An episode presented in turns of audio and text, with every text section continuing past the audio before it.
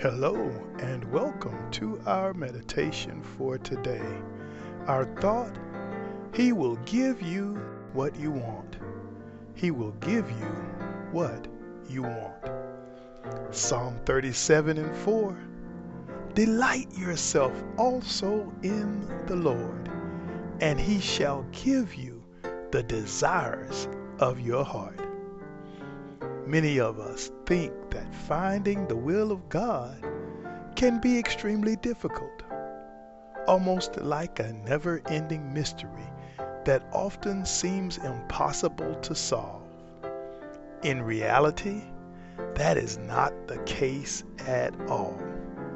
God makes His will clear for us in His Word. We just have to be willing to look at it and receive it. An African woman, Immaculée Ilibagiza, in writing about the Rwandan Holocaust, wrote, But I came to learn that God never shows us something we are not ready to understand. Instead, He lets us see what we need to see when we need to see it.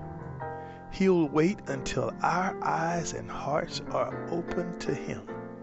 And then, when we're ready, He will plant our feet on the path that's best for us. But it's up to us to do the walking.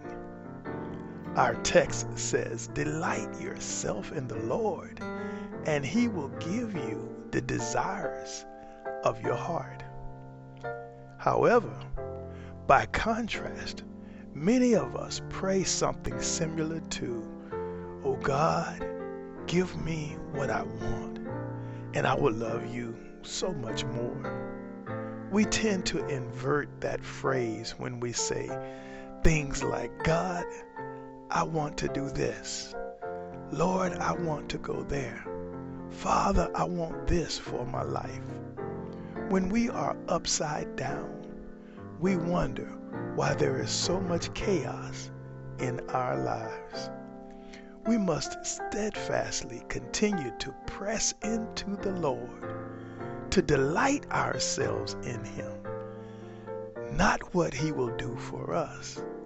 He wants us to long for Him, to hunger for and thirst for Him and His righteousness.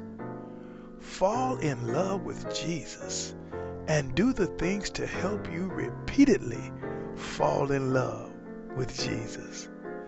Those things are worship, prayer, Bible study, fellowship with other believers, all standing on the foundation of your faith and evidenced by your works.